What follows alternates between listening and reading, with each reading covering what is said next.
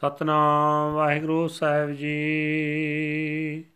ਸ਼ਲੋਕ ਮਹੱਲਾ ਤੀਜਾ। ਮਨ ਪ੍ਰਤੀਤ ਨ ਆਈਆ, ਸਹਿਜ ਨ ਲੱਗੋ ਭਾਉ। ਸਬਦੈ ਸਾਧ ਨ ਪਾਇਓ, ਮਨ ਹਟ ਕਿਆ ਗੁਣ ਗਾਏ। ਨਾਨਕ ਆਇਆ, ਸੋ ਪ੍ਰਵਾਨ ਹੈ, ਜੇ ਗੁਰਮੁਖ ਸੱਚ ਸਮਾਏ। ਮਹੱਲਾ ਤੀਜਾ। ਆਪਣਾ ਆਪ ਨਾ ਪਛਾਣੈ ਮੂੜਾ। ਅਵਰਾ ਆਖ ਦੁਖਾਏ, ਮੁੰਡੇ ਦੀ ਖਸਲਤ ਨਾ ਗਈਆ ਅੰਦੇ ਵਿਛੜ ਝੋਟਾਂ ਖਾਏ। ਸਤਗੁਰ ਕੈ ਭੈ ਭਨ ਨਾ ਘੜਿਓ, ਰਹਿ ਅੰਕ ਸਮਾਏ। ਅਨ ਦਿਨ ਸਹਸਾ ਕਦੇ ਨਾ ਚੁਕੈ, ਬਿਨ ਸਬਦੈ ਦੁਖ ਪਾਏ। ਕਾਮ ਕ੍ਰੋਧ ਲੋਭ ਅੰਤਰ ਸਬਲਾ ਨਿਤ ਧੰਦਾ ਕਰਤ ਵਿਹਾਏ, ਚਾਰਨ ਕਰ ਦੇਖਤ ਸੁਣ ਥੱਕੇ, ਦੇਹ ਮੁਕੇ ਨੇੜੇ ਆਏ। ਸੱਚਾ ਨਾਮ ਨਾ ਲੱਗੋ ਮਿਠਾ, ਜਿਤ ਨਾਮ ਨਾਵ ਨਿਦ ਪਾਏ। ਜੀਵਤ ਮਰੈ ਮਰੈ ਫੁਨ ਜੀਵੈ, ਤਾ ਮੁਖ ਅੰਤਰ ਪਾਏ। ਤੁਰ ਕਰਮ ਨਾ ਪਾਇਓ ਪ੍ਰਾਣੀ ਵਿਣ ਕਰਮਾ ਕਿਆ ਪਾਏ?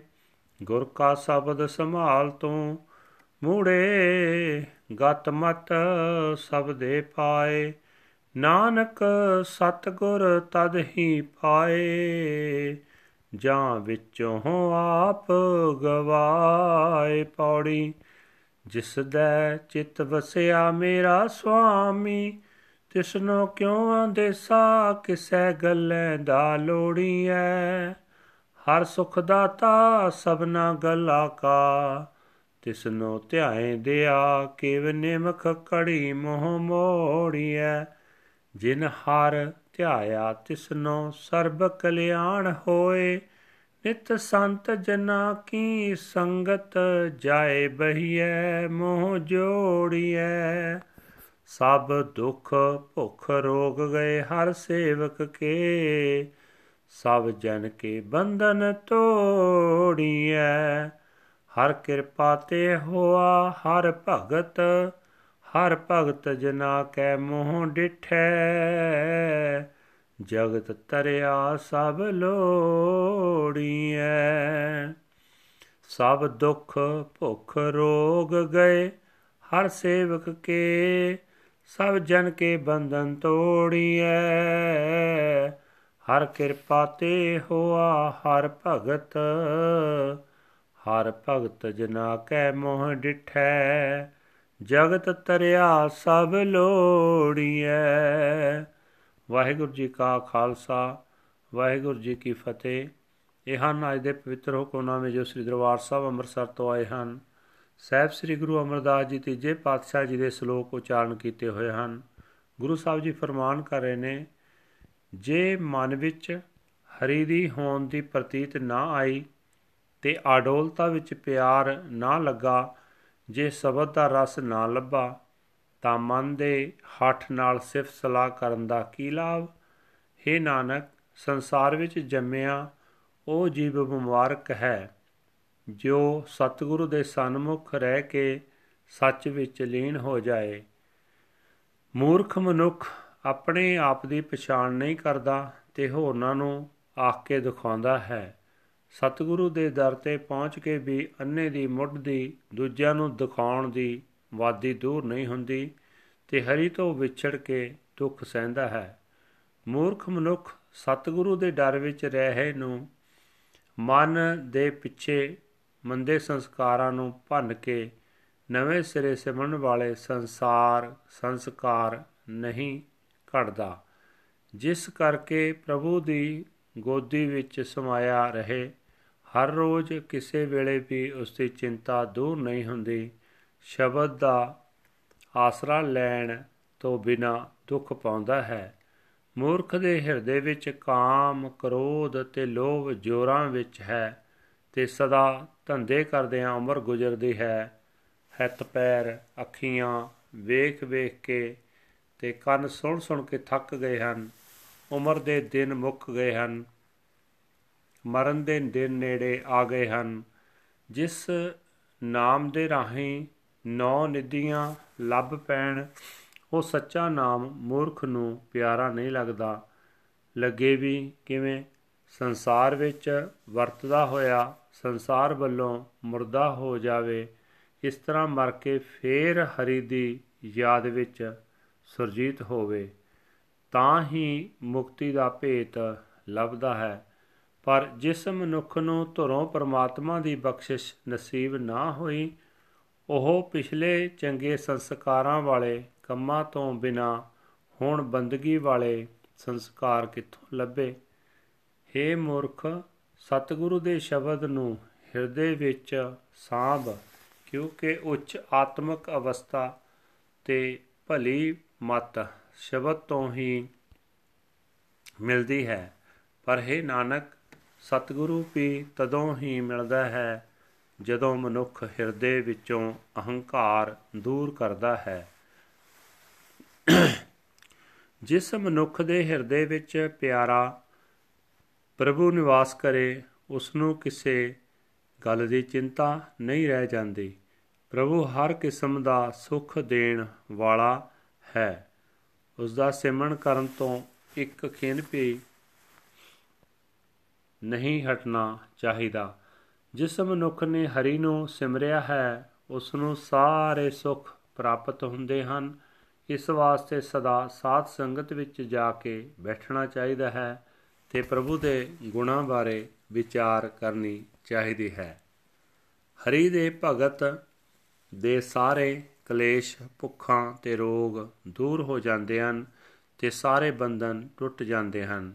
ਕਿਉਂਕਿ ਹਰੀ ਦਾ ਭਗਤ ਹਰੀ ਦੀ ਆਪਣੀ ਕਿਰਪਾ ਨਾਲ ਬਣਦਾ ਹੈ, ਚਾਹੀਦਾ ਤਾਂ ਇਹ ਹੈ ਕਿ ਹਰੀ ਦੇ ਭਗਤਾਂ ਦਾ ਦਰਸ਼ਨ ਕਰਕੇ ਭਾਵ ਉਹਨਾਂ ਦੀ ਸੰਗਤ ਵਿੱਚ ਰਹਿ ਕੇ ਸਾਰਾ ਸੰਸਾਰ ਤਰ ਜਾਏ ਪਰ ਸੰਸਾਰ ਇਸ ਰਸਤੇ ਪੈਂਦਾ ਨਹੀਂ ਵਾਹਿਗੁਰੂ ਜੀ ਕਾ ਖਾਲਸਾ ਵਾਹਿਗੁਰੂ ਜੀ ਕੀ ਫਤਿਹ this is today's Hukamnama from Sri Darbar Sahib Amritsar uttered by our third guru guru amar das ji under heading ਸ਼ਲੋਕ ਮਹੱਲਾ ਤੀਜਾ ਸ਼ਲੋਕ 3 ਮਹਿਲ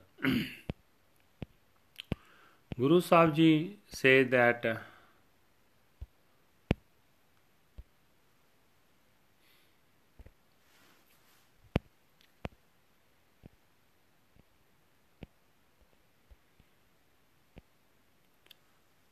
O mind, you have no faith and you have not embraced love for the celestial Lord.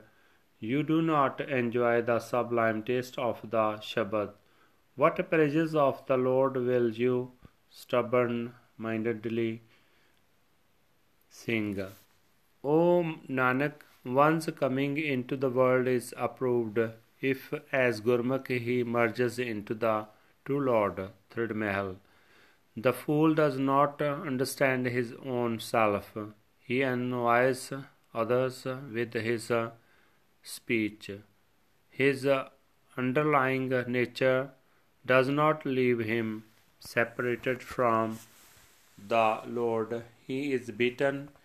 He has not changed and reformed himself in fear of the true Guru, so that he might merge in the lap of God night and day. His doubts never stop.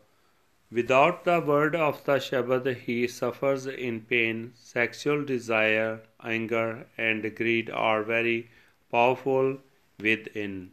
He passes his life constantly entangled in worldly affairs. His feet, hands, eyes, and ears are exhausted his days are numbered, and death is approaching. The true name does not seem sweet to him, the name by which the nine tears are obtained. But if he remains dead while yet alive, then by so dying he truly lives. Thus he attains liberation. But if he is not blessed with such predestined karma, then without this karma, what can be obtained? What can he obtain? Meditate on the word of the Guru Shabad, you fool. Through the Shabad, you shall obtain salvation and wisdom. O Nanak, he alone finds the true Guru who eradicates self conceit from within body. One whose consciousness is filled with my Lord and Master why should he feel anxious about anything? The Lord is the giver of peace, the Lord of all things. Why would we turn our faces away from his meditation for a moment, even for an instant? One who meditates on the Lord obtains all pleasures and comforts. Let us go each and every day to sit in the society of the saints. All the pain, hunger, and disease are of the Lord's servant are eradicated. The bonds of all the humble beings are torn away by the Lord's grace. One becomes the Lord's devotee, beholding the face of the Lord's humble devotee the whole world is saved and carried across Waheguru ji ਕਾ ਖਾਲਸਾ ਵਾਹਿਗੁਰੂ ਜੀ ਕੀ ਫਤਿਹ